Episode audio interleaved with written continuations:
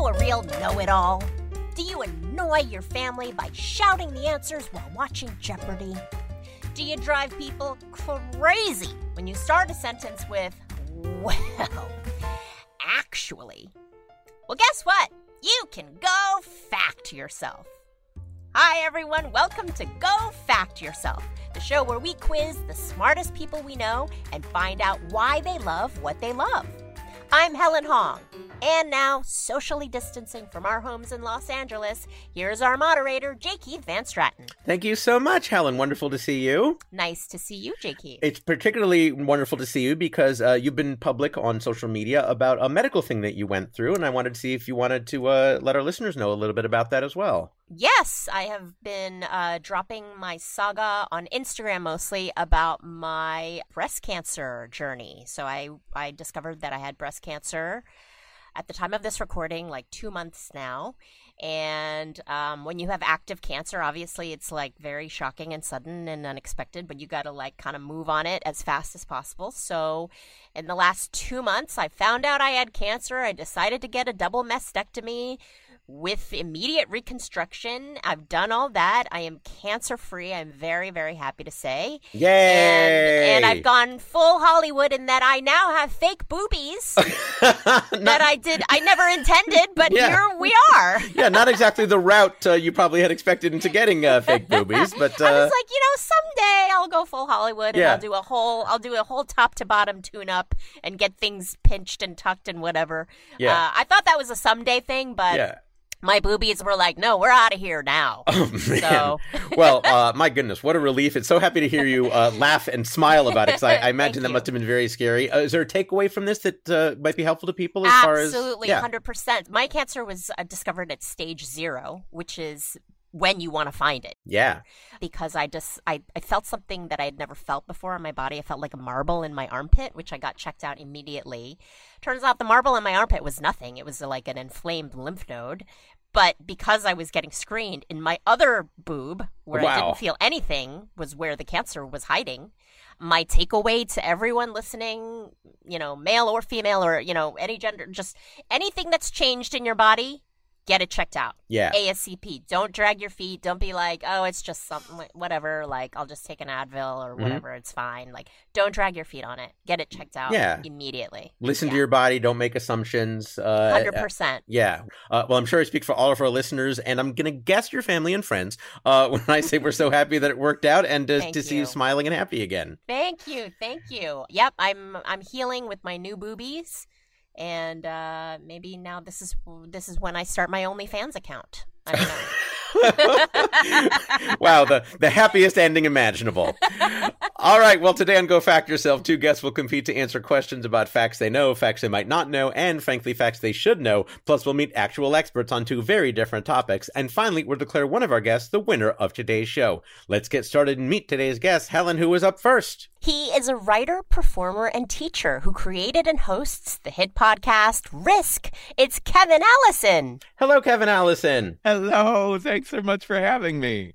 Oh, it's so wonderful to see you again. Risk is such a fantastic show. Your tagline for a long time has been Risk is where people tell true stories they never thought they'd dare to share in public. Now, some of those people are actors and comedians, like some of our previous guests Margaret Cho, Rachel Dratch, Maria Bamford, Paul F. Tompkins.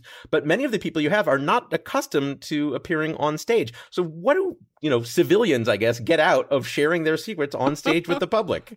Oh, it's amazing. I mean, a lot of the times it's like narrative therapy, really. Uh, We have a whole team of coaches that help Mhm. people prepare their stories. It can be a really like cathartic experience for both us and them. You know, a lot of people say that after they've shared a story on the show, I don't know, they just feel better. You know, they feel more complete about something. Mm. There's a saying that we're, we're as sick as our secrets, so uh, Mhm. you get healthier by sharing them. uh, tell us a little bit about that kind of coaching. How do you get people ready to share something that they'd never wanted to say before in front of strangers? You know, it's funny. I literally just created this thing, a guided meditation for storytellers. Like, Oh, wow. yeah, this thing where you can just like listen to me kind of help you go back into a particular memory and start to remember, okay, what was I wearing? What was the temperature? You know, h- how did it feel inside my body? You know, all these kind of sensory things, just like actors use. mm-hmm. can be really, really helpful. Uh, you take submissions and pitches for the shows that you have, um, and one of the things that you ask is that the experience be highly unusual. After so many shows, what what is the bar for unusual now?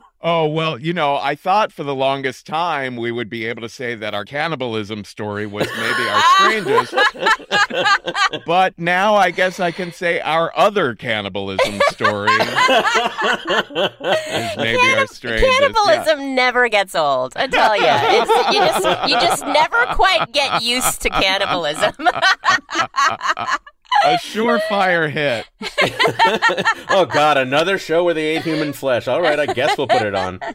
Uh, in addition to the wonderful show that you put on in the book, of course, that came out of Risk, you are the founder and lead instructor of the Story Studio, which is a storytelling school where you coach performers, but you also help companies tell their own story, which I found really interesting. I actually watched a lot of the videos that you use for companies. Are there some of the same techniques for telling a company stories as for telling a deeply personal story? Yeah, that's the thing. Once you go into like the corporate culture, you have to remind people to speak like human beings. and a lot of it is just about taking the data, taking all the systems and processes and mm-hmm. just all that factual information and remembering to get into the human beings that were affected by it all to show people mm. having emotions about those systems and data processing and all that kind of thing. Wow. You need to do Facebook and Google and some of these big companies that are ruining all of our lives and sort of get them back to their humanity. Mm, yeah, holy cow. Yeah, they've got a lot of stories to tell. A lot of people remember you from one of the classic sketch comedy shows, The State, which was on MTV. Uh, it had you and Michael Ian Black, Kerri Kenney, David Wain, a bunch of other very talented people. Uh, you actually got to do a reunion last year, a little bit of a silver lining during the pandemic. Tell us about what that was like. Oh my God, it was so ridiculous. So there was a sketch we did called Porcupine Racetrack, which was a fake Broadway musical number. Right. Only all of us just locked in our homes. And it was so funny because I knew that so many other members of the state like still do a lot of sketch comedy. Whereas mm-hmm. I haven't done it in a long time, so I don't have a lot of wigs or costumes. Or But then I thought, wait a minute, as a kinky person, I have a lot of very bizarre things that I can wear. so why don't I just turn my character into like a BDSM leather daddy and no explanation behind it, and people loved it. It really is amazing to watch because it, it's not only a wonderful comedic achievement, it really is an amazing technical achievement because you guys are harmonizing and doing choreography, and you realize, oh no, each of them is just on their individual Zoom camera. It was really cool. Very silly. Uh, Kevin, it's so wonderful to see you again and wonderful to have you on our show. Kevin Allison, everybody. All right, Helen, against whom will Kevin be competing? She is a writer and podcaster who served as editor at large at Media Matters for America and now runs the newsletter, blog, and podcast, The Present Age. It's Parker Molloy. Hello, Parker Molloy. Hello, hello. Oh, it's so wonderful to meet you. I first got to know you on Twitter because I love the mix that you have. You've got politics, you've got media, you've got baseball, you've got pets. Uh, and I actually saw in one of your bios that you were described as everyone's first Twitter follow. Yeah, I, was... I, don't know if that's a good thing or not, but oh, yeah. Well, I, it, has been it's been good as someone uh, who follows you. Has it been good for you? What, what's sort of your philosophy on how best to use Twitter without going insane? Oh, I, I, I don't think that's possible. I don't think oh, okay. you just, you just accept the insanity. I just I just I, that's part of it. It's just embrace the insanity. Yeah. Embrace the the chaos. Uh, well, your latest project, The Present Age, uh, you call it a newsletter about communication in a hyper connected world. Speaking of uh, social media, what exactly do you mean by that? Communication in a hyper connected world? I think a lot about the fact that we are, you know, I, I could reach out to a movie star or the president of the United States hmm. or mm. anyone, literally anyone on the planet. And they might write right back to me. That's not something that could have happened pre social media. And that seems like a really cool thing. As a kid, I would have loved that, thinking hmm. about getting in touch with athletes. But uh, now we've kind of seen the, the, the, seen that that's a, a uh, bit of a double edged sword. Sure. So the present age is about connecting in a time where we're so connected but so apart, which seems uh, appropriate as we're all uh, distanced as a result of the pandemic. Yeah, it really it really puts a whole new spin on how we're connected and not connected. How do you weave in the blog and the podcast to the newsletter, which is something people are already familiar about as a as a Substack type of uh, operation? For a while, I had been debating whether to take the plunge and, and kind of jump over to doing a newsletter and blog, mm-hmm. and decided really to do the do a podcast as the result of the fact that I was recording these interviews anyway as part of a Q&A for the newsletter. So I was like, I should just record these and send them out as a as a uh, podcast. And I, I admit that I'm not the most natural speaker. I'm not the most natural verbal communicator, which is part of why I wanted to take on that sort of challenge. Well, uh, before you were doing this newsletter, you written for The Guardian, The New York Times, Rolling Stone, The Daily Beast, and Vice. And I saw a quote that you gave where you said, uh, as an institution, the press wasn't prepared for 2020, and it's looking even worse for 2024. Well, why do you think the press wasn't prepared, and what do you think we can do about it? Is it too late? When, when it gets down to it, political media, cable news, news, etc., Sunday Sunday shows mm-hmm. are sort of this extremely insiders mm. venue sort of thing where they're not connecting with what people are actually talking about. And there's this push to always have two equally balanced sides. That's good sometimes, and mm-hmm. it's mm-hmm. not good other times. Right. and I feel like we've we've kind of gone down that road where you know you have newspapers that'll be like the air is now poison. Is that good? Controversial. that, what do the flat earthers think about uh, yeah, travel? Like, yeah, you know, we've we've kind of seen this happen with with some of the more bizarre COVID treatment. Right. So what can we do about it? Can you can you give us a little bit of hope? What can we do? Oh, I think what we can do is we can you can support local media. You can support your local newspaper. You can support independent publishing. Not everything has to be CNN or Fox News or mm-hmm. MSNBC you know, see what's going on in your town. And if it's if your paper's not owned by some giant conglomerate, subscribe. And even if it is, maybe subscribe anyway. Last thing I want to ask you about you cover a lot about what goes on in Washington, D.C. and in New York, but like me, you are a Chicagoan. What do you like about Chicago and about being there? I really like being in the kind of the middle of everything. Chicago's mm. such a neat little transit hub. Like I can make it out west in three or four hours. I can make it out east in an hour or two. It's nice to never have to go on like a six hour flight. Mm-hmm. Right. Unless I'm leaving the country. So that that's one thing. Food's also pretty good. Weather's terrible. Um, but aside from that, yeah. when when climate when climate change you know, hits hits us all. Us in the Midwest, we're gonna be we're gonna be sitting there, that's sitting right. pretty. Sitting there going, I got my big freshwater lake in the backyard. yes, that's right. You already know what it's like to go from over 100 degrees and humid in the summer to you know 30 below and freezing in the winter. Yeah, yeah, you know, builds character. it certainly does. Well, you've got a lot of character. We certainly appreciate you joining us today, Parker Molloy. All right, Kevin and Parker, we ask each of you to provide us with a few topics outside your field of work in which you feel you have some expertise. Kevin, you said you know a lot about the Dao De Ching, ADHD, and Prince's House Party playlist. Uh-huh.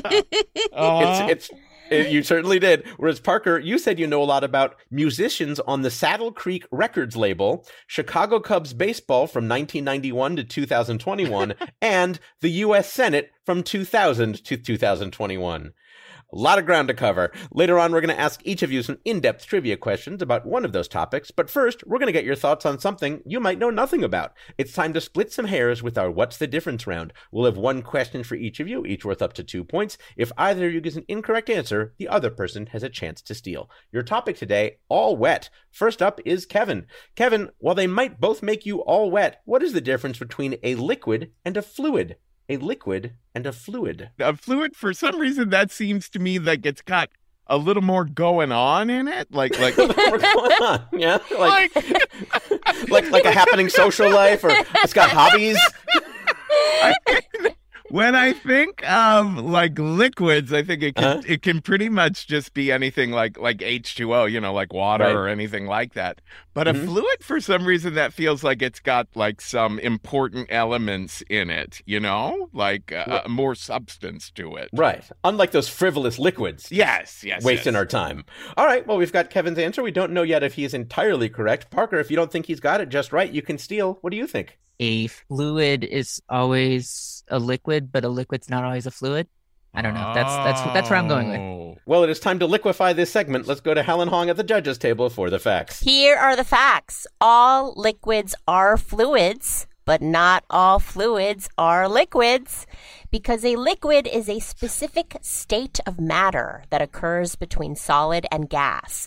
A fluid can be a liquid or a gas. Yes, I think Parker uh, flipped uh, flipped that distinction. That's right, Helen. Of course, it's all about that flow. In physics, the study of fluid dynamics encompasses both hydrodynamics, which is the study of liquid in motion, like the flow of water around the hull of a ship, and aerodynamics, which is the study of gases in motion, like the flow of air around the sail of a ship. And for some people, getting on a ship leads to seasickness and the creation of lots of fluid dynamics. Helen, how did our guest do in that?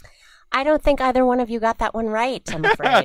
no, I think uh, Kevin started to be in the ballpark and then took a turn, and Parker just got that uh, that thing I was switched up. There. I was as wrong as humanly possible. You, you kind of were. You, you had the right thing to hone in on, but honed in on it in the wrong way. I'm sorry, no points there either of you, but I love to see those smiles on your face, nevertheless. All right, up next in All Wet is Parker. Parker, your question comes from a listener. Who is it, Helen? It's from Guy Turk of King George, Virginia. Listeners, if you would like to submit a suggestion for our What's the Difference round, go to gofactyourpod.com and click on Get Involved. All right, thank you, Guy Turk. And by the way, great name, Guy Turk. All right, Parker, in the topic of all wet, while they are both most useful when they're all wet, what's the difference between a submarine and a submersible? A submarine and a submersible. uh, I get the feeling you've not come across a lot of either on Lake Uh, Michigan.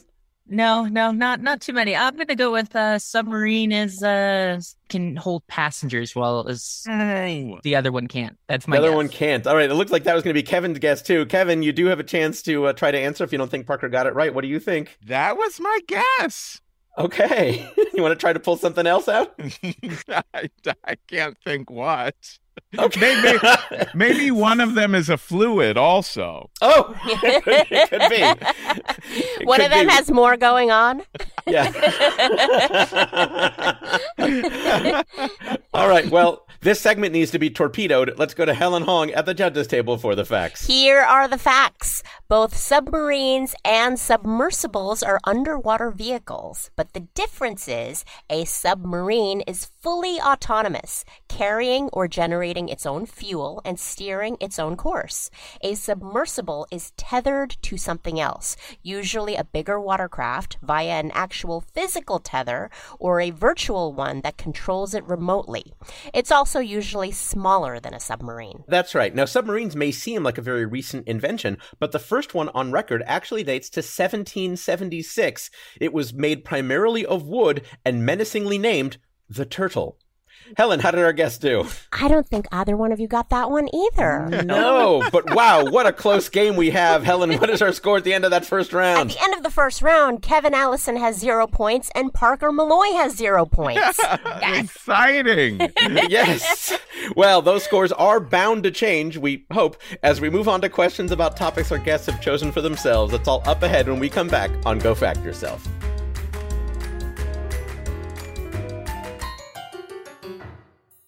Hi, Helen Hong. What?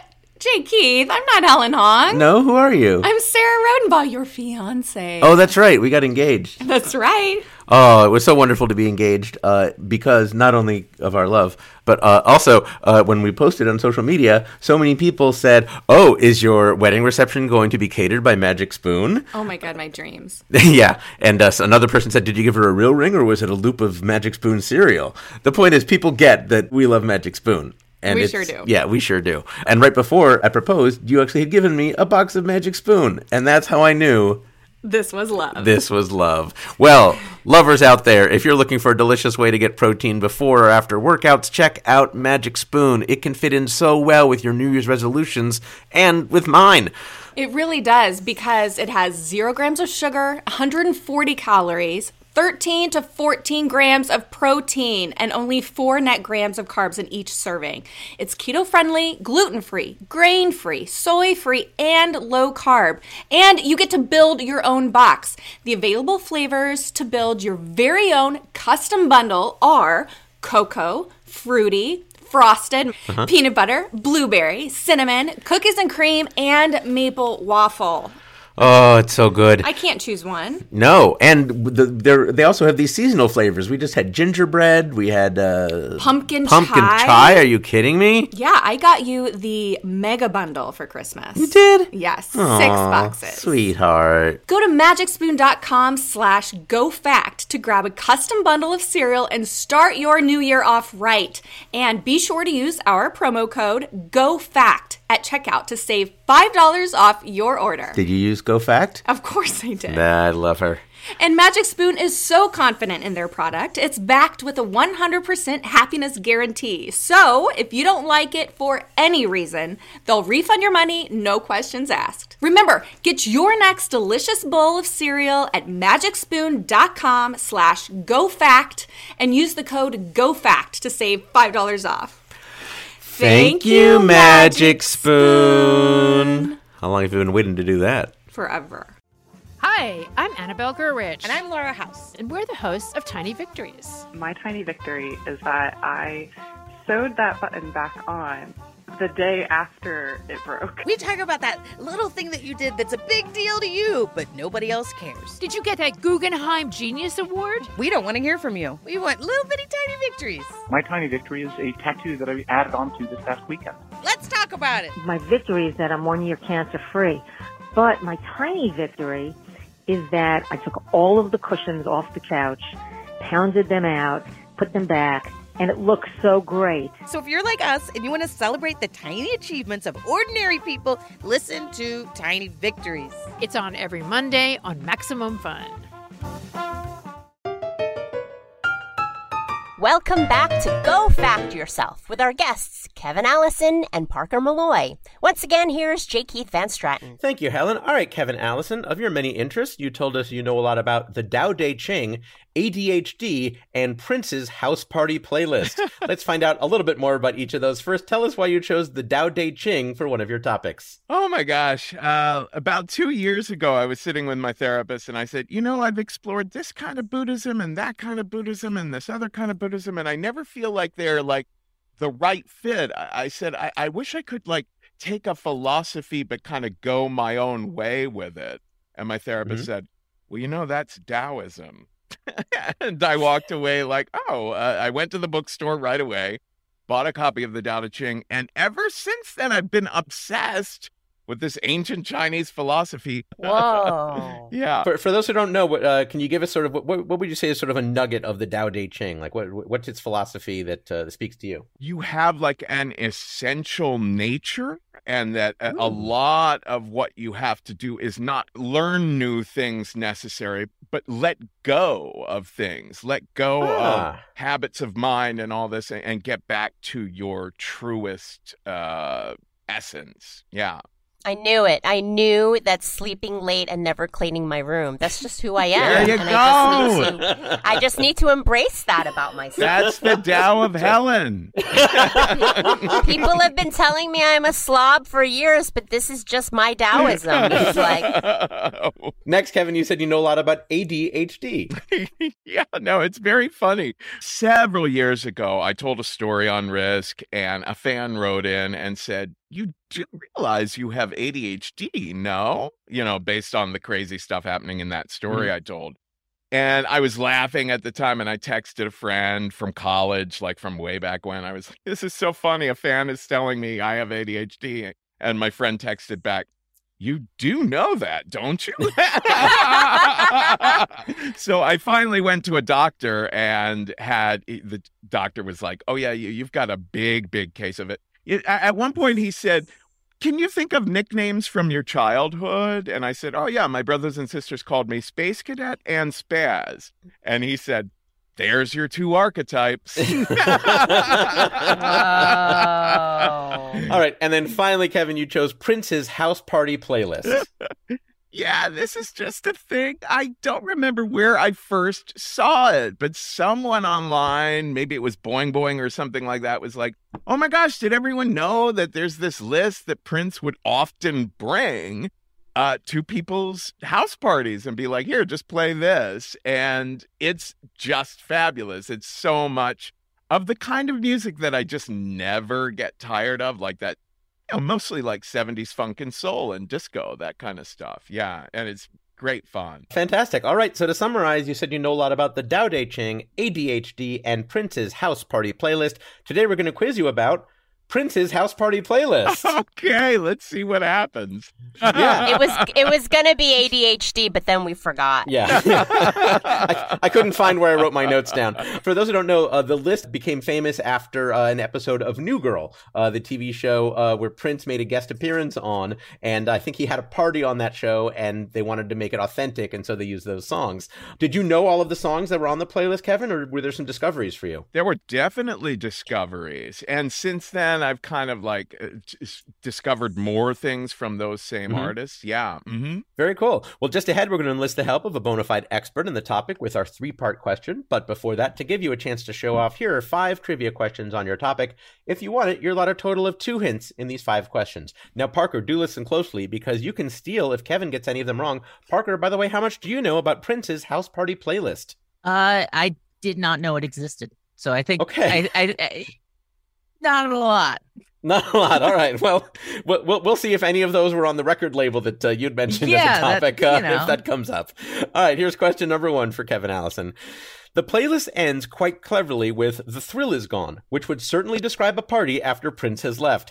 Although the song is often associated with King of the Blues B.B. King, the version on this playlist is sung by what Queen of Soul? Aretha Franklin. Helen? That is correct. That is correct for the point. You did not need the hint, but Helen, I know you were eager to give that hint. What would that hint have been? If you don't get this right, we'll still try to show you some R E S P C T. Thank you. Thank, you. Thank I you. think, And I think I just pulled a muscle. and Parker was dancing to that, I believe. Why not? Why not? Fun fact The Thrill Is Gone was first a hit for its co writer Roy Hawkins in 1951. Here is question number two. Although the playlist was made in 2013 2014, all of the songs on it are from many years earlier. In what funky decade were all the songs on the playlist originally released? The 1970s. Helen? That is correct. That is correct for another point. Fun fact there's actually at least one song from every year of the 1970s on the playlist, with most of them coming from 1973 and 1974. All right, Kevin, you're rolling right along. Here's question number three. Two songs in a row list the great Bootsy Collins as their artist, but he is actually on three in a row because the song after his two is Rumpofsteelskin, which he sings on, plays on, and co wrote. What legendary funk band that Bootsy is a part of is the artist credited with Rumpofsteelskin? Parliament. Helen? That is correct. That is correct for the point. Fun fact according to the lyrics, Rumpofsteelskin, quote, got dynamite sticks by the megatons in his butt. End quote. Just a great song title. It is great song title, I mean, great lyrics. yeah. Yep. and somebody needs a cream for that. Yeah, we might need to. I don't know. I don't know what that's going to lead to liquids or fluids, but uh, we'll leave, we'll leave that one alone. All right, Kevin, you're three for three. You still have your two hints available. Here's question number four. When looking at all of the words in all of the titles in the playlist, which of the following words appears more than twice? Is it I, is, in, love, or baby? Uh, You do have a hint available if you'd like to use the hint. okay, sure. I'll take a hint. Helen, how about that first hint? I does not appear more than twice. Okay. Um, I'll go with in. Helen? That is correct. That is correct for the point. Very nice, Kevin. That's right. In appears three times City in the Sky by the Staple Singer, Lost in Music by Sister Sledge, and Back in Baby's Arms by Allen Toussaint. Aha. You said Lost in Music is your favorite track on that? No, no, the first, the very first track on the Oh, whole list, "City in the Sky" by the Staple Singers. Yeah. Oof, love That- it. That is that is that is a jam. All right, Kevin, you were four for four. Have a chance to go five for five. okay. Kevin, the playlist has lots of great songs, but not very many mainstream hit songs. In fact, according to our research, only one song on this list ever reached number one on the Billboard Hot 100. Which song is it? Can I get a hint for that one? Yes, Helen, how about that second hint? It's by the Ohio Players, and the song truly was hot. Okay. Uh, I there's only is that uh, skin tight? Helen? That is not correct. Oh no! No, I'm terribly sorry. Oh, no, no, no, no, no. There, there's also the, the song "Fire" by the uh, the uh, Ohio Players. Well, Parker, you get a chance to steal. Do you have any indication what that song is? I didn't, but now I do. I'm gonna go with fire. Helen, is that right? That is correct. Wow, it's amazing that you knew so much about Kevin's topic. We'll see if Kevin knows a lot about yours later on. but that point goes to Parker. Fun fact the number one song, Fire, is from the number one album, Fire, and was also used as the theme song for the TV show Hell's Kitchen, which was often number one in its time slot. Fire carries a lot of heat. All right. You obviously did very well in that round, Kevin, but now here is your expert level question that requires multiple answers. It is time for your cluster fact. We'll be bringing on an expert to assess your response. All right. Prince's House Party playlist came about when characters in a special 2014 episode of New Girl were invited to a party hosted by Prince. When Prince was made aware of the intended plot, he sent the producers a list of songs he played at his real parties, and many of those songs made it into the episode. A couple years after the show aired, someone who worked on the show posted that list to their Facebook page, which is why we know it today. For up to three points, in that special episode, what Chaka Khan song, slightly adapted from a Stevie Wonder track, plays at a very appropriate time when the main character tells her boyfriend she loves him? In what enviable time slot did this special episode air, drawing over 26 million viewers? And what job did the person who posted the playlist have on the TV show? Was it "I Was Made to Love Him"? The Chaka Khan. Okay, that's what you're going to say for that one. Okay. Uh, and then the second was what time slot? Uh, Yes. What enviable time slot that drew 26 million viewers did this episode air? uh, 8 p.m. Okay. And then the third question was What job did the person who posted the playlist have on the show New Girl? hmm, um, uh, uh, art direction. Art direction. Okay. Helen is taking note of those answers. We have an expert on hand who can tell us for sure. In fact, we have two. Helen, who do we have tonight? Joining us tonight is an executive producer and showrunner of New Girl and the editor of the Prince episode of New Girl, who first published the Prince House Party playlist. It's Dave Finkel and Steve Welch. Hello, Dave and Steve. Hello. How's it going? It's going great. Great to see you all. Thank you so much for joining us. Good to see you all too. Dave has a little bit of background. You worked as executive producer and showrunner on all 146 episodes of New Girl. Uh, you also have worked on shows that we love like 30 Rock, The United States of Tara. Uh, Steve, you also worked on New Girl, also on Malcolm in the Middle, Men of a Certain Age, Mr. Show, and on movies like Walk Hard and the wonderful Barb and Star Go to Vista Del Mar. Uh, you got a, a, a long, wonderful history of uh, making comedy, both of you. Um, and I also understand that you two are pals. Oh, wait, well, we spent a lot of time together. Like a lot, a lot, a lot of time. Would, would that be in front of an editing machine? Well, one of us was in front, the other one was sitting on a couch eating. David knows the back of my head very well. so well. And uh, Steve, I actually understand you had some different roles on that show, both both in the editing world and then uh, at a, as a director, right? I got to direct. Um, how many did I do? Did I do nine, seven, nine, Seven, something like yeah, that? so I was in that range too. I, I'd have to look. I, I honestly yeah. don't remember.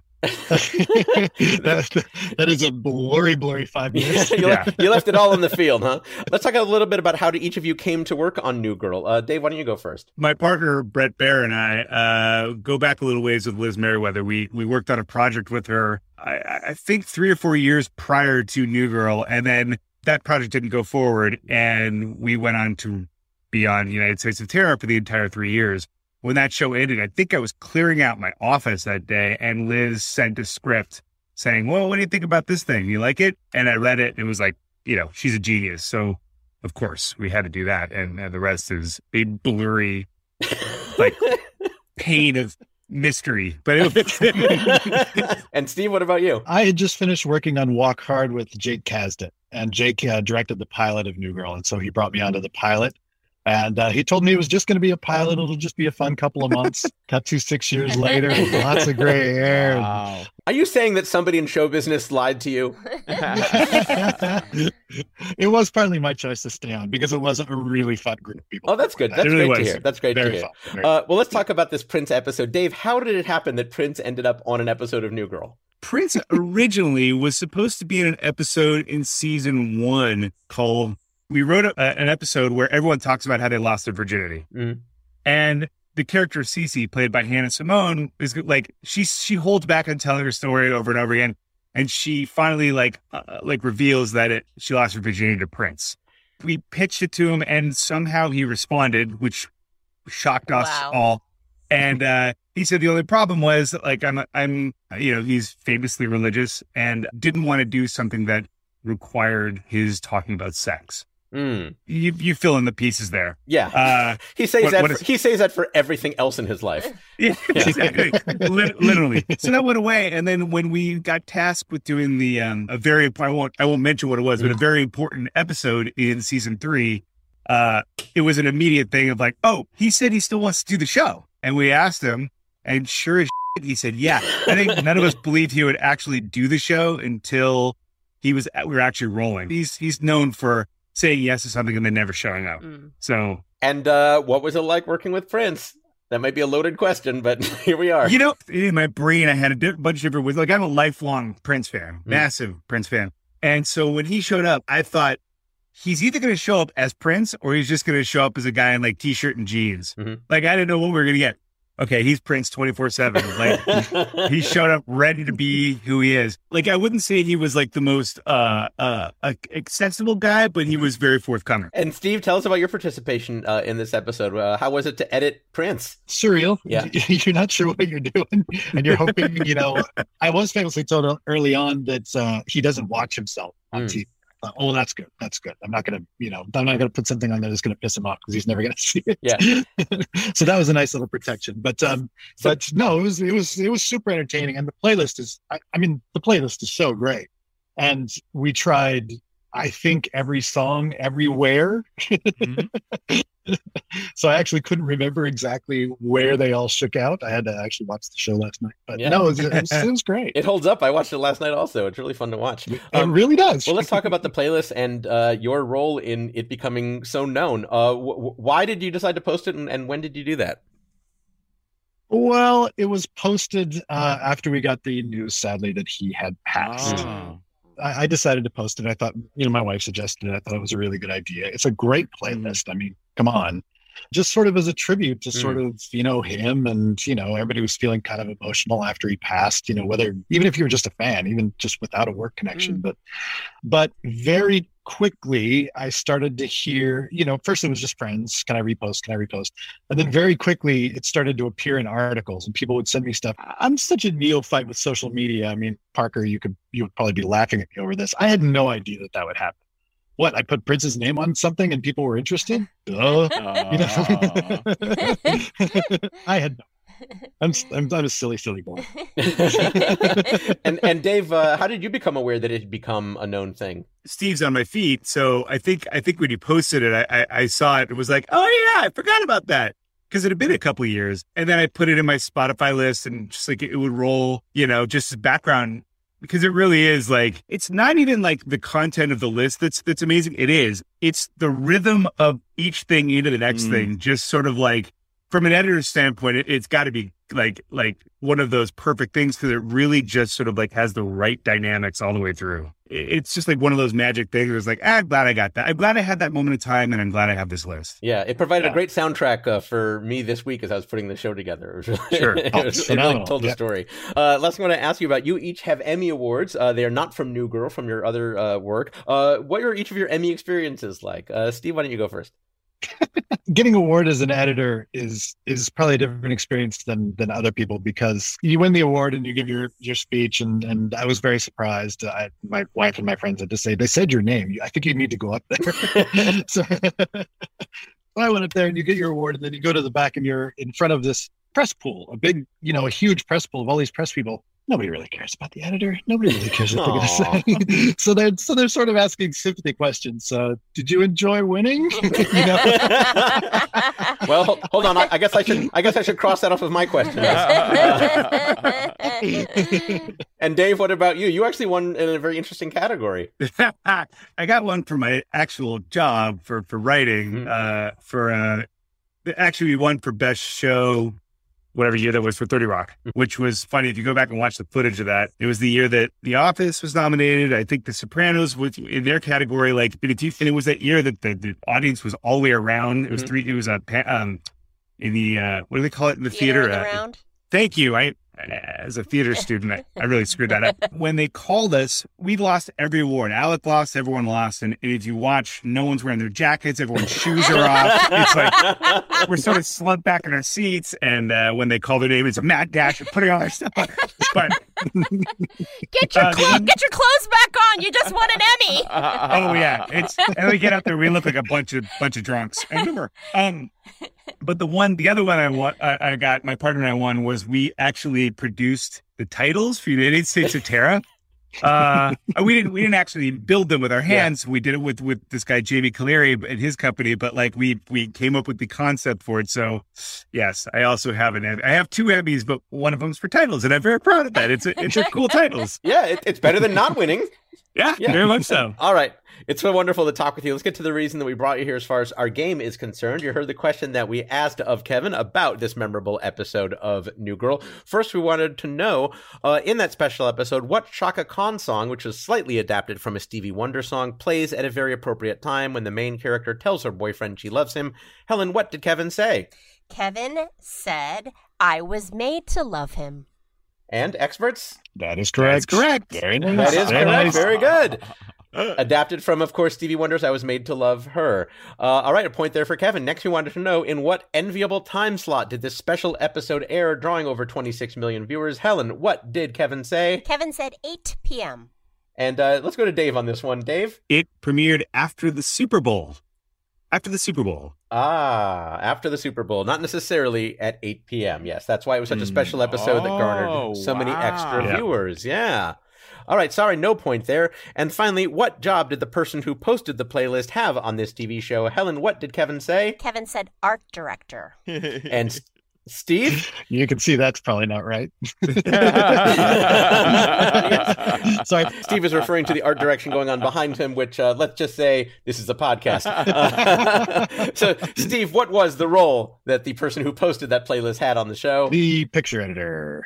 The picture editor. I'm sorry, no points there. But uh, before we let you go, Kevin, is there anything you'd like to ask or say to our experts, Steve and Dave, while we have them here? Oh my gosh, you know, I forgot that that was even the origin story of the playlist. I know I had, So- you know, it, I've just been listening to this playlist forever. And so I was like, oh my God, yeah, that was it. so yeah, no, Well, it's no, really- it- it's a treat. It's a treat to hear you guys and your experience. It was a crazy time. Awesome. We're so happy that you joined us. Uh, if people want to find out more about what you guys have going on, Dave, anything you want to tell us about or where people can find you? We Dave Finkel on Instagram if you want to check me out. We like not the French, but W E E. Very cool. And uh, what do you have going on, Steve? Where can people find you? Nobody should be looking for me, really. I mean, there's, there's, there's nothing to see. I will plug my next project, though. I'm working with Liz again, the creator of New Girl. She is doing a mini series about Elizabeth Holmes, the Theranos trial. Oh, ah. wow. Oh, very cool. So, if you are a big Very fan of New Girl and Malcolm in the Middle, that has absolutely no bearing on what you'll think of the other show. Wow. we'll certainly look for that. Yeah. Awesome. Well, it was so wonderful to speak with you. Thanks so much for joining us. It's Dave Finkel and Steve Welch. Thank you. Thanks for having us. All right, Helen, what is our score at the end of that round? At the end of that round, Kevin Allison has five points and Parker Molloy has one point with a round of questions for Parker coming up. That's right. We're going to talk with Parker about a topic she knows about. Plus, later, Parker and Kevin will go head to head in our Fast Facts round, all to find a winner on Go Fact Yourself. This week's episode is supported in part by Get Abstract. Get Abstract. It's Get and then Abstract. Get Abstract. I should probably tell you a little bit more about it. Get Abstract finds, rates, and summarizes the top business books, articles, and video talks into 10 minute abstracts, there it is, to help people make better decisions in business and in their private lives. Get Abstract offers 22,000 plus text and audio summaries in areas such as leadership, finance, innovation, health and science, and more. You are going to love Get Abstract because you can learn a lot in a very short amount of time. You're going to love it even more when it's free. That's right, because you can get a free month of Get Abstract by visiting getab.li. That's G-E-T-A-B dot L-I slash go fact. That's getab.li slash go fact. Get Abstract. Get on it. Get to it. Thank you, Get Abstract. Are you feeling elevated levels of anxiety? Do you quake uncontrollably, even thinking about watching cable news? Do you have disturbing nightmares, only to realize it's 2 in the afternoon and you're up? If you've experienced one or more of these symptoms, you may have FNO, news overload. Fortunately, there's treatment. Hi, I'm Dave Holmes, host of Troubled Waters. Troubled Waters helps fight FNO. That's because Troubled Waters stimulates your joy zone. On Troubled Waters, two comedians will battle one another for pop culture supremacy. So join me, Dave Holmes, for two, two, two doses of Troubled Waters a month. The cure for your news overload. Available on MaximumFun.org or wherever you get your podcasts.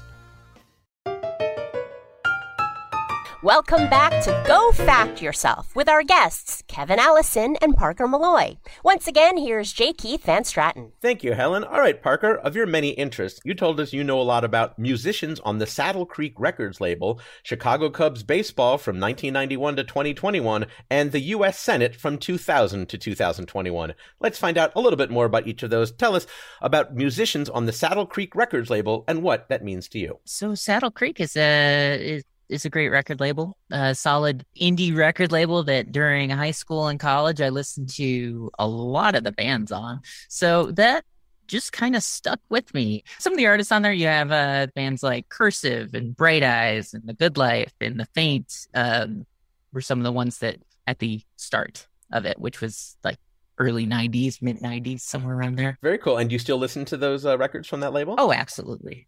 Some Very of my great. favorites, some of Yeah. my favorites, and I highly recommend them to everyone listening to this. All right. Next, you said you know a lot about Chicago Cubs baseball from 1991 to 2021. Yeah, I do. Um, I love the Cubs. I love mm-hmm. the Cubs. I, I love them when they lose. I love them when they win. Baseball itself has been this sort of weird obsession with mine since I was was a kid. It got me interested in math because of batting averages, figuring Whoa. out fractions and stuff like that. So I was always very interested in that. Very um and and the Cubs being one of one of the two local teams, Mhm. my bit of rebellion, personal rebellion was uh my dad is a White Sox fan, and so I decided I was going to start liking the Cubs. Whoa. But I like the Sox too. They're fine. Yeah. Just a Cubs well, fan, uh, that span includes the Cubs winning the World Series in 2016. What was that like for you? Oh, it was great. It was it was a it was great. Uh, it was a great like week. week of uh, the World Series before the election, which kind of Right. added a little chaos to everyone's lives. little bit, little Uh, bit. Well, speaking of which, you also said you know a lot about the U.S. Senate from 2000 to 2021. I kind of wish I didn't, but I do.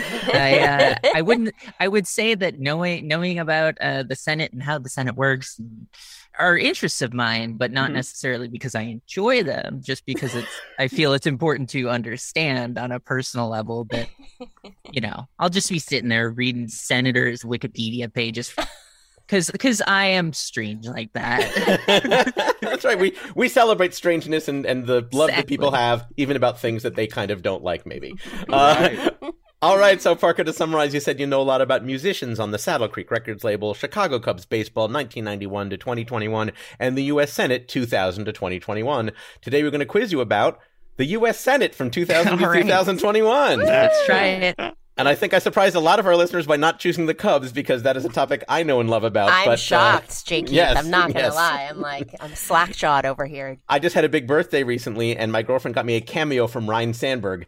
And uh, Helen cannot appreciate what that means, but I know Parker, you can. Oh, absolutely. Now in Chicago, you just see his his image when it comes to uh, billboards about hair restoration. Him and Brian Urlacher now covering all of the all of the highways. It's weird. He didn't mention that in the cameo video he made for me, but uh, maybe wasn't maybe like, they didn't "Check pay my enough. I don't know. It is yeah, great. uh, but let's talk about the U.S. Senate from 2000 to 2021. Why the Senate, not the House? The House has too many characters. Okay, you wanted to limit the the Senate's a little more manageable. Okay. and and and does a whole lot less. well, there must be something that gives you joy about the Senate. Do you have do you have favorite senators? Do you have favorite aspects of the U.S. Senate during that era? I wouldn't say I have favorite senators. I mean, I I like senators who can communicate on on Twitter in Mhm. in a in a way that doesn't make them sound evil or robotic, Yeah. which is a challenge for people and you know politicians especially. Mhm. So so there are a few senators who who can use Twitter pretty well and listen to concerns and complaints and whatnot from constituents. But you know, I love them all equally like my children. or, or perhaps your or perhaps your stepchildren. All right. Well, just ahead, we're going to enlist the help of a bona fide expert in your topic to test your mastery in the subject with our expert level question worth up to three points. But before that, to let you show your love, here are five trivia questions about the topic, each worth one point. If you want it, you're allowed a hint for any two of these five questions. Now, Kevin, do listen closely because if Parker answers incorrectly, you can steal. Kevin, by the way, how much do you know about the U.S. Senate from 2000 to 2021? Oh my gosh. I, the the only thing I know is are the ones that I like drive me the craziest, you know. Okay. The, the ones I want to strangle the most. Okay. Well, ho- ho- hopefully, hopefully we- that will not come up as an opportunity in this segment. It's All Secret Parker. Service ends up. at- Yeah, exactly, his exactly. Yeah, we should just we should just say for the record, we are not threatening any physical harm to any elected official. We respect their service. Sounds like something someone who's threatening physical harm. would Oh say. God, I can't win. My God, let's get to the quiz before I get in more trouble. They knock the door down.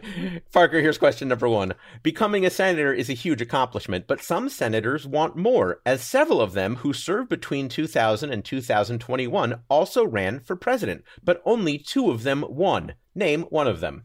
Uh, Barack Obama. Helen? That is correct. That is correct, Barack Obama. The other, uh, someone named Joe Biden. Joe Biden also Oh, was a senator during that time and won the presidency. Fun fact some of the senators who served during this period and ran for president unsuccessfully include John McCain, Hillary Clinton, Al Gore, John Kerry, Rand Paul, and Fred Thompson. All right, here's question number two. Parker, there are only two senators who served the entire span of your topic, 2000 to 2021. One is a Republican from Iowa, the other a Republican from Kentucky. Name either of these long serving senators. Chuck Grassley and Mitch McConnell. Oh, a little bonus answer, Helen. Both Helen. of them. Both of those are correct. Oh, very good. Uh, and uh, I I don't know if Helen wants to give an extra point or half point for getting both of them. That's up to her. No. Nope. Okay. Those names should not be associated with bonus points. well, they also might not be associated with fun, and yet here's the fun fact. McConnell has been in the Senate since 1985, Grassley since 1981. The record for the longest serving senator is Robert Byrd, who served for over 51 years from 1959 to 2010. Parker, here's question number three. Between 2000 and 2021, there have been seven members of the Senate who were not born in the United States, including five currently serving. But which of these countries is not the birthplace of any of these senators? Is it Canada, Japan, India, France, or Panama Canal Zone? I know it's not Canada because that's Ted Cruz was born in Canada, Panama Okay. Canal Zone. John McCain was born in. Um, can I get a hint? Helen, how about that first hint? hmm India is the birthplace of a current U.S. senator. Let's go with Japan. Helen? That is not correct. No, I'm terribly sorry. Kevin Allison with a chance to steal. Kevin, I think you might know this one. France? Helen? That is correct. That is correct. Wow, Kevin. Kevin, you really know your U.S. Senate from 2000 to 2021. Fun fact uh, Tammy Duckworth, uh, who's currently serving, was born in Thailand. Chris Van Hollen from Pakistan. Ted Cruz from Canada. Mazie Hirono was born in Japan. Michael Bennet was born in India. And uh, the previously serving ones, Mel Martinez was born in Cuba. And John McCain, as you mentioned, Panama Canal Zone. All right, Parker, let's see if you can bounce back with question number four.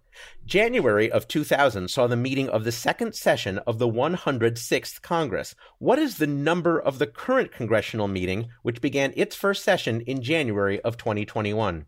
117. Helen? That is correct. That is correct. Wow, very nice job. Did you happen to know that, or did you figure that out from the uh, the math? No, I knew that. I wasn't sure if it was 117th or 118th, but uh, 17th it was. And Very impressive. Fun fact the current Senate, the 106th Congress, has three members who have a twin sibling, one senator who has been an astronaut, and one senator whose name rhymes with the state they represent, Ron Johnson of Wisconsin. All right, Parker, here is question number five. Fun And- and, and- random. Fun and random. One one day we will get Senator Blalifornia. Um, all right, here's question number five. Parker, you do still have that hint available. The Senate's job is to pass legislation, but sometimes it might seem that their job is to delay passage of legislation, such as in 2013 when Senator Ted Cruz took to the floor to speak for more than 21 hours. During that long ham. speech, during that long speech, what classic children's book did Senator Cruz read out loud, and what issue was he protesting? Uh, green eggs and ham, Mhm. And he wanted to uh, defund the Affordable Care Act. Helen? That is correct. That is exactly correct. Very nice job on a number five question. Uh, you did not use the hint in that question, but I know, Helen, you were very eager to read that hint. What would that hint have been? He could not, would not make a vote. He could not, would not in a boat. He did not like the health program. He did not like it. Ted I am. Thank you, Helen Hong.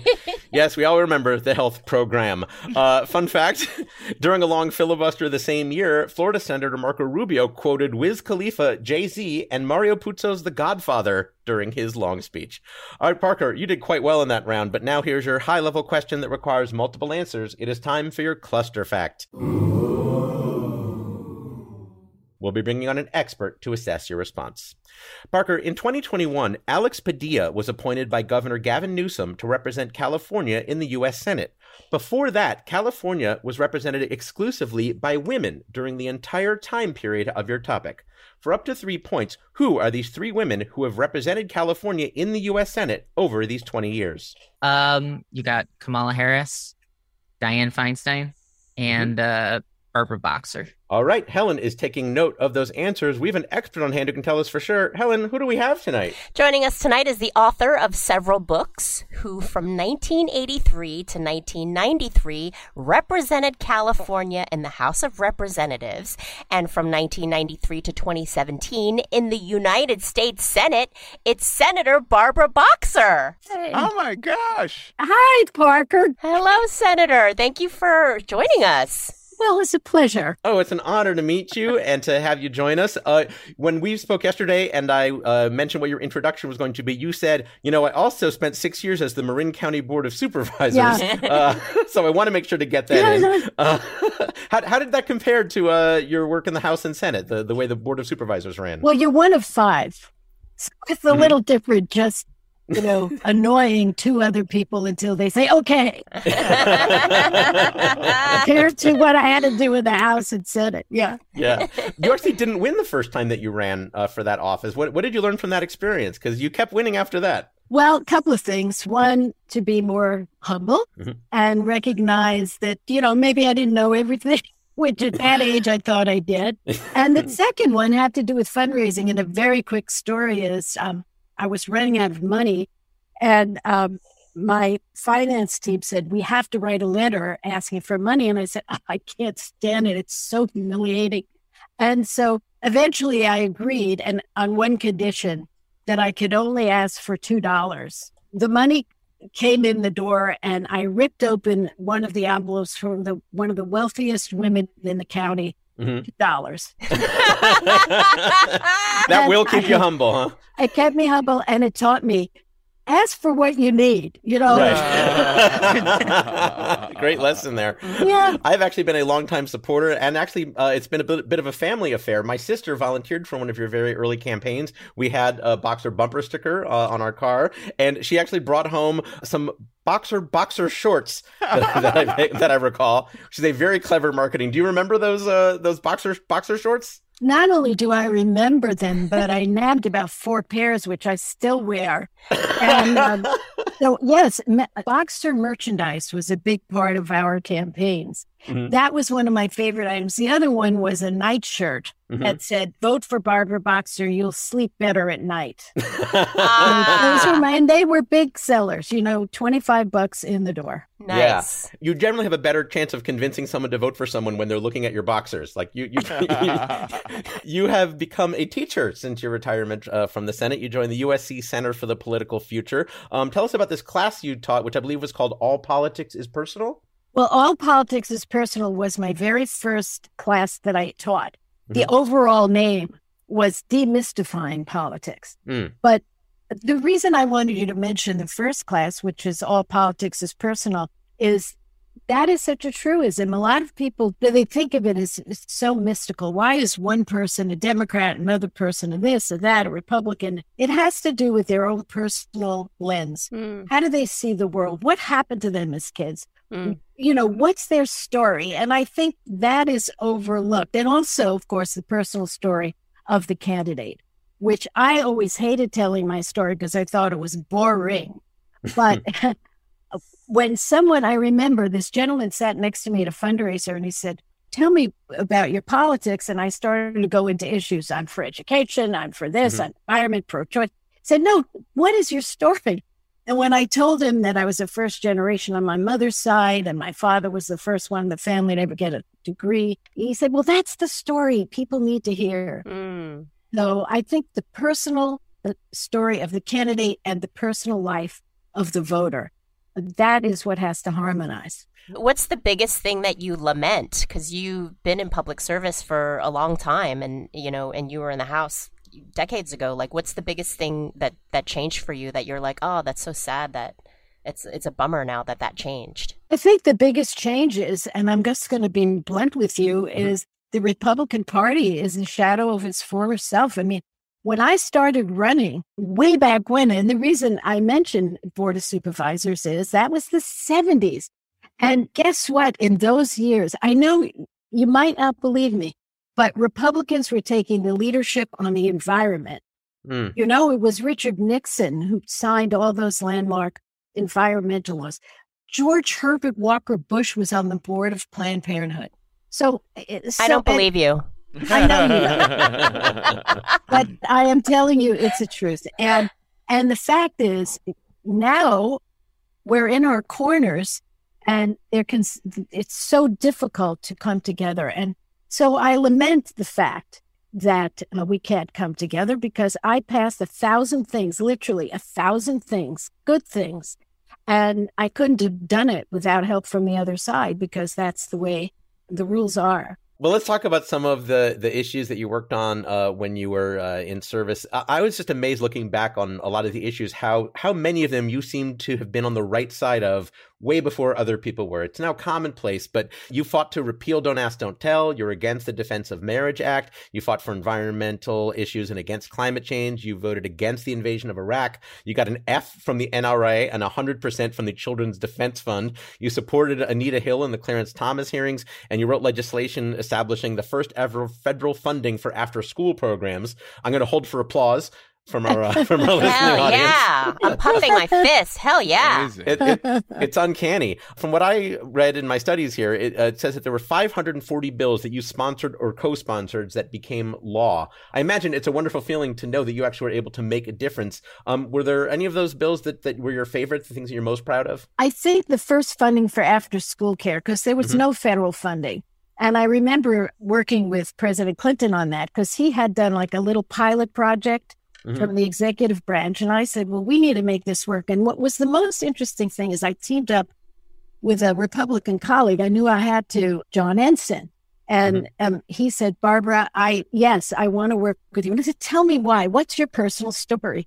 Why do you want to do this? And he explained that he came from a broken home as a kid and he got in all sorts of trouble after school. So that's when I say all politics is personal. And having the two of us on that bill, you know, it brought it home. I am proud to live in California, a state that has had women representative, you know, like exclusively women senators until this very year. And but when you started, there was far fewer women, and you were part of a very small minority. And what was that like? And what were some of the things that you had to deal with, being one of the only women in government? You know, you tried not to think about it, but you had to think about it because um, so many policies were made without women at the table. And so when they did, for example, healthcare, the men would sit around the table and decide everything. And women were left out of clinical trials. We Hmm. never were in clinical trials. They just assumed whatever worked out for the guy's health would work out for our health. No, not true. You know, the other thing that that hit me like a ton of bricks actually when I when I got uh, to the House of Representatives, which I think I was one of 23 out of 435. is how much the women in the country were relying on us. So we became not just House members and senators from certain states, but we had to take on a much larger portfolio. Hmm. Last point I make is when when I got in, in, and I know Parker's an expert on this, uh, the year of the woman, which was 1992. Uh, everyone said, "Oh, is this is fantastic! This is so wonderful! There'll be no more discrimination against women. It's such a year the women." We went from two to six, so we did triple our numbers, but this was not the revolution. And you know, it's it's it was kind of that way with some electing Barack Obama, our first African American president. Oh, everything is solved. No more racism, nothing. So we just have to be careful that when these things happen, they can't they can't be treated as such an earth-shattering situation because you still have the problems behind it. Something that you and I have in common, which I was uh, very happy to learn, is that you and I both appeared on Gilmore Girls and on Curb Your Enthusiasm. Uh, your your scenes did not get cut from one of those shows, uh, but, but you've done a bunch of cameos on Murphy Brown, Parks and Recreation. You were in the movie Yeah. Traffic as well as Gilmore Girls and Curb Your Enthusiasm. Uh, any of them particularly memorable or fun for you? Oh, curb. Yeah. I mean, Larry David is a genius. You know, I'm not an actress, but mm-hmm. he, of course, I played myself on the walk in, and he doesn't have a script. He calls you together and he just says, Here's the plot. Now, just be yourself. How would you act? And he- he was very pleased with it. I, my husband was with me. My husband was absolutely hysterical.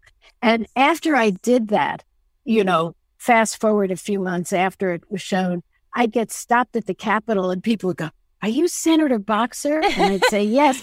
And he said, Oh, I'm a real fan of yours. And I go, Oh, great. What legislation did you like? Saw you on curb. So- Whatever works. Yeah. but I love to do those things because, you know, when you represent a state like mine, that's the entertainment industry Sure. is one of the biggest, and I wanted to support it. And I always had a lot of fun doing it, you know. Uh, last thing I want to ask you about I recently ran for public office. I was elected to my neighborhood council here in the Mid City West Neighborhood Council of Los Angeles. Uh, thank you, thank you for that applause. That's about as many votes as I got as well. Um, uh, what what advice do you have for me or for others who are just entering public service about how to actually get things done? Because mostly it's a lot of long Zoom calls. You have to lay out very clearly how you're going to reach your objective. Hmm. So if you have a specific thing you want to accomplish in the neighborhood, uh, I don't know, let's just say it's cleanup or something. I don't know, I'm making it up. Then you have to just work with everybody else and say, okay, what's the one top thing you want to do to get this neighborhood to really clean up its act and how do we do it? And and let people think it's all their idea. do not take credit. Sit back and say, "Oh my God, Greg, you're a genius." You know, put the ego aside, make it a togetherness thing, and get the plan, write it down, and get it done. It sounds like I also have to get someone named Greg to be on the board. Also, that'll be my next step. Uh, Senator, it's been such a, a treat to talk with you. Let's get to the reason we brought you here as far as our game is concerned. You heard the question we asked of Parker. We wanted to know who were the three women who have represented California in the U.S. Senate between 2000 and 2021. Helen, what was the first answer that Parker gave us? Parker said Kamala Harris. And Senator? Absolutely. Absolutely correct. In fact, I believe she took over your seat after you retired. Yes. And I supported her when she ran, you know, so that was great. Awesome. All right, that's a point there for Parker. What was the next answer that Parker gave us, Helen? Parker said Dianne Feinstein. And Senator? 100% right. 100% right, and still serving today. Another point for Parker. And finally, what was the third answer that Parker gave us, Helen? Parker said Barbara Boxer. And? Living and breathing proof. living, living, breathing proof indeed. Awesome. A clean sweep of the cluster for Parker. Uh, Parker, before we let Barbara Boxer go, is there anything you'd like to ask or say to the senator while we have her here? I think that your record kind of speaks for itself, especially your votes on uh, nominees during the Bush era. I, I appreciate those. I support those. The you filibustered John Bolton, voted against Alito and Roberts. Well, I thank appreciate you. That. That's all. Well, it's been uh, so wonderful to speak with you. Uh, I know you've got a lot going on. If people want to find out more about what you're up to, Senator Boxer, where can they do that? Well, they can follow me on Twitter at Barbara Boxer. Excellent. We're so happy that you joined us. I can't believe someone I voted for is here on the show. It's so cool. Thank you so much for being here, Senator Barbara Boxer. It's an honor. Thanks. Bye, everybody. Helen, what is our score as we head into the final round? At the end of that round, Kevin Allison has six points and Parker Molloy has eight points. All right, now it is time for our final round we call Fast Facts. I'll read 10 statements and each contestant will answer with true or false. I'll start with Kevin and alternate between each guest. Each correct answer is worth one point. And again, the answer to each statement is true or false. Here we begin. Kevin, Burt Reynolds starred in Smokey and the Bandit. True. Correct. Parker, Burt Reynolds starred in Boogie Nights. True. Correct. Kevin, Burt Reynolds won an Academy Award for Boogie Nights. True. Incorrect. No, he was No, nominated but no, did not no, win. no, No. no. Uh, that's, that's okay, baby. We're, we'll move on. Parker, Burt Reynolds turned down the role in Boogie Nights seven times. True. Correct. Kevin, Burt Reynolds turned down the role of James Bond. True. Correct. Parker, Burt Reynolds turned down the role of Han Solo in Star Wars. True. Correct. Kevin, Burt Reynolds turned down the role of John McClane in Die Hard. False. Incorrect. No, he really did. Oh no. Parker, Burt Reynolds turned down the role of Michael Corleone in The Godfather. True. Correct. Yeah. Kevin, Burt Reynolds turned down Jack Nicholson's role in One Flew Over the Cuckoo's Nest. False. Incorrect. No, he really oh did. my god. Parker, Burt Reynolds turned down Jack Nicholson's role in Terms of Endearment. No. True. Correct. Kevin, Jack Nicholson won Oscars for both of those roles. True. Correct. Parker, but Burt Reynolds had six People's Choice Awards. True. Correct.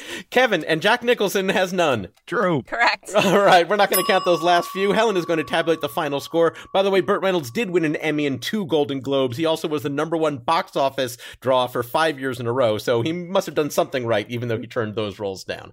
All right, Helen, are you ready to announce the winner of today's game? I am at the end of the game. Kevin Allison has eight points and Parker Molloy has 13 points. Oh, Victory. Parker, you did very well, especially in that uh, true or false round. Parker, congratulations. You are the facting champion on Go Fact Yourself. What will you do with your championship? I will think about it all the time. I will cherish it. Oh. It will be close to my heart. I will. Those are three different things. Yeah. Oh, no, keep going. Yeah. I want to hear what Uh, else. I will. Uh, I'd like to thank Burt Reynolds for turning down all sorts of stuff. Yes. As we all should. All right, I want to give everyone on the show a chance to uh, promote anything they might like. Uh, Kevin, where can people find you and your work? Well, you can find everything I do at risk-show.com or just look on your podcast player for Risk. Excellent. Uh, it's such a wonderful show. I've been listening for years, and we're so happy to have you uh, today. Kevin Allison, everybody. Uh, Parker Molloy, where can people find you and what you're up to? You can find me on Twitter at Parker Molloy. Please sign up for my newsletter at readthepresentage.com.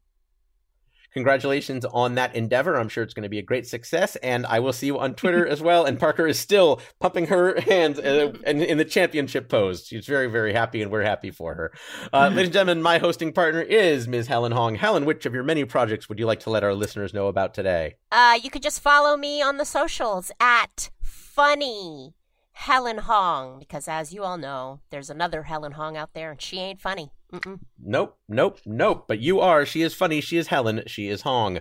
Uh, and me, you can find me on Twitter at J underscore Keith and on Instagram at jkeith.net, all spelled out. That just leaves me to thank Kevin Allison, Parker Molloy, Dave Finkel, Steve Welch, and Senator Barbara Boxer. And thank you for listening and supporting our show at MaximumFun.org. I'm J. Keith Van Straaten. Good night.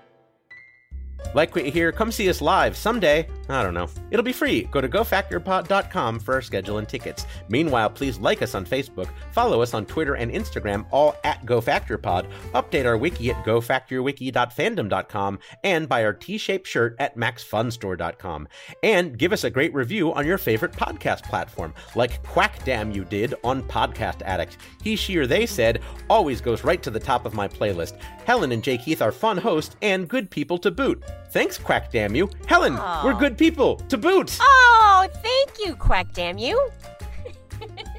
Go Fact Yourself is a panel quiz program devised and produced by Jim Newman and J. Keith Van Straaten and comes to you via transcription from various homes across the country. Questions were compiled by the Trivia Industrial Complex. We are produced in collaboration with Maximum Fun. Maximum Fun senior producer is Laura Swisher. Associate producer and editor is Julian Burrell. Our show engineer is Dave McKeever. Our theme song and incidental music were written and performed by Jonathan Green. Research assistance provided by Adam Neediff. Quiz assistance provided by Mike Avayanos and Clint Tauscher. Promotional graphics by Erich Tran. Added support from Raven Snook, Sonia Weiser, Sherry Hazlitt, Jonathan Bayliss, Dave Bianchi, and Christine Velada. Special thanks to Doug Boxer, Nicole Burak, Pat Francis, and Craig Bernstein at A3 Artists Agency. I've been Helen Hong. Let's go listen to Prince's playlist. While watching the Senate? That has to be a first.